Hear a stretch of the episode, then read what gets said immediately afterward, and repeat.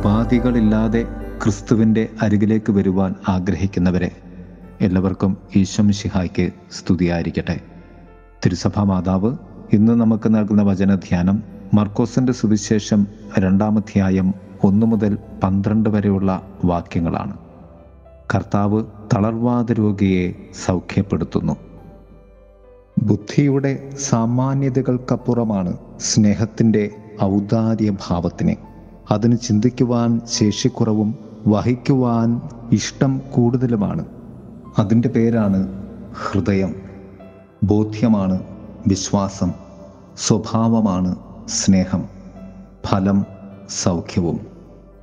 വിശ്വാസത്തോടും സ്നേഹത്തോടും ഔദാര്യത്തോടും തളർവാദ രോഗിയെ സ്നേഹിതർ കർത്താവ് ഇരിക്കുന്ന മുറിയുടെ മുകളിലൂടെ കൂര പൊളിച്ച് താഴേക്ക് ഇറക്കുന്നു. ക്രിസ്തു ഉറപ്പായും ഉണ്ടെന്ന് അറിയുന്നിടത്തേക്ക് സ്വയം ശേഷി നഷ്ടപ്പെട്ട ഒരുവനെ സൗഖ്യത്തിനായി വഹിച്ചുകൊണ്ടുവരുന്നവരുടെ ഹൃദയത്തിൽ എന്താകാം? അത് ഒന്ന് ക്രിസ്തുവിനോടുള്ള വിശ്വാസം. രണ്ട് തളർവാദ രോഗിയോടുള്ള സ്നേഹം. മൂന്ന് അവരിൽ തന്നെയുള്ള വിശ്വാസ ബോധ്യവും ക്രിസ്തു സ്നേഹവും. നാല് സൗഖ്യപ്പെടുമെന്നുള്ള പൂർണ പ്രത്യാശയുമാണ്. ബുദ്ധി കൊണ്ട് ചിന്തിക്കുന്ന ഫരിസേരും നിയമജ്ഞരും പറയുന്നു പാപം പൊറുക്കുവാൻ ഇവൻ ആരാണ്? ദൈവത്തിനല്ലാതെ മറ്റാർക്കാണ് പാപങ്ങൾ പൊറുക്കുവാൻ സാധിക്കുന്നത്? അവരുടെ അന്തർഗതം മനസ്സിലാക്കിയ കർത്താവ് പറയുന്നു മനുഷ്യപുത്രന് ഈ ഭൂമിയിൽ പാപം പൊറുക്കുവാൻ അധികാരമുണ്ടെന്ന് നിങ്ങൾ അറിയേണ്ടതിന് ഞാൻ നിന്നോട് പറയുന്നു നിന്റെ പാപങ്ങൾ ക്ഷമിക്കപ്പെട്ടിരിക്കുന്നു എഴുന്നേറ്റ് കിടക്കുകയും എടുത്ത് നടക്കുക. ഫരിസേരുടെയും നിയമജ്ഞരുടെയും ബുദ്ധിയുടെ വക്രത കാണുന്ന കർത്താവ് തളർവാദ രോഗിയെ എടുത്തുകൊണ്ടുവരുന്നവരുടെ വിശ്വാസത്തിന്റെ സ്നേഹവും ആഴവും കാണുന്നുണ്ട്. പ്രിയമുള്ളവരെ നമ്മെ കാണുന്ന മനസ്സിലാക്കുന്ന ഒരു ദൈവത്തോടാണ് നാം പ്രാർത്ഥിക്കുന്നത്. നമ്മുടെ വിശ്വാസ ജീവിതം നാം ജീവിക്കുന്നത്. മൂന്ന് തലങ്ങളിലൂടെയാണ് സൗഖ്യം ഇവിടെ സംഭവിക്കുന്നത്. ഒന്ന് സ്നേഹം രണ്ട് വിശ്വാസം മൂന്ന് പാപമോചനം നാല് സൗഖ്യം.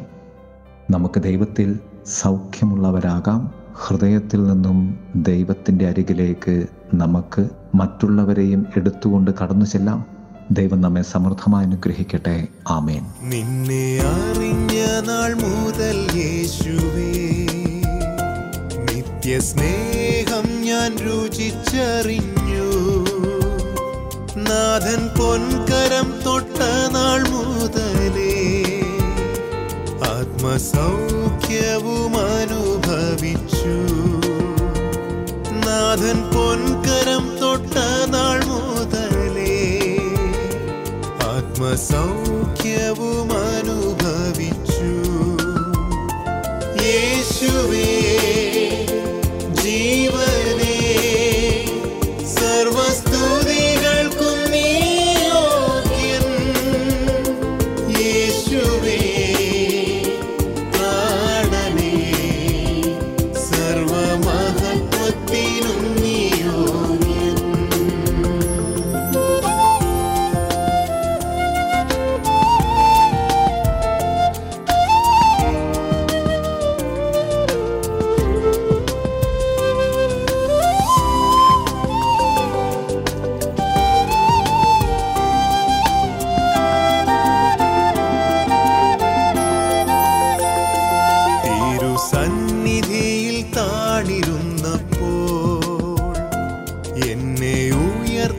സ്നേഹമല്ലോ.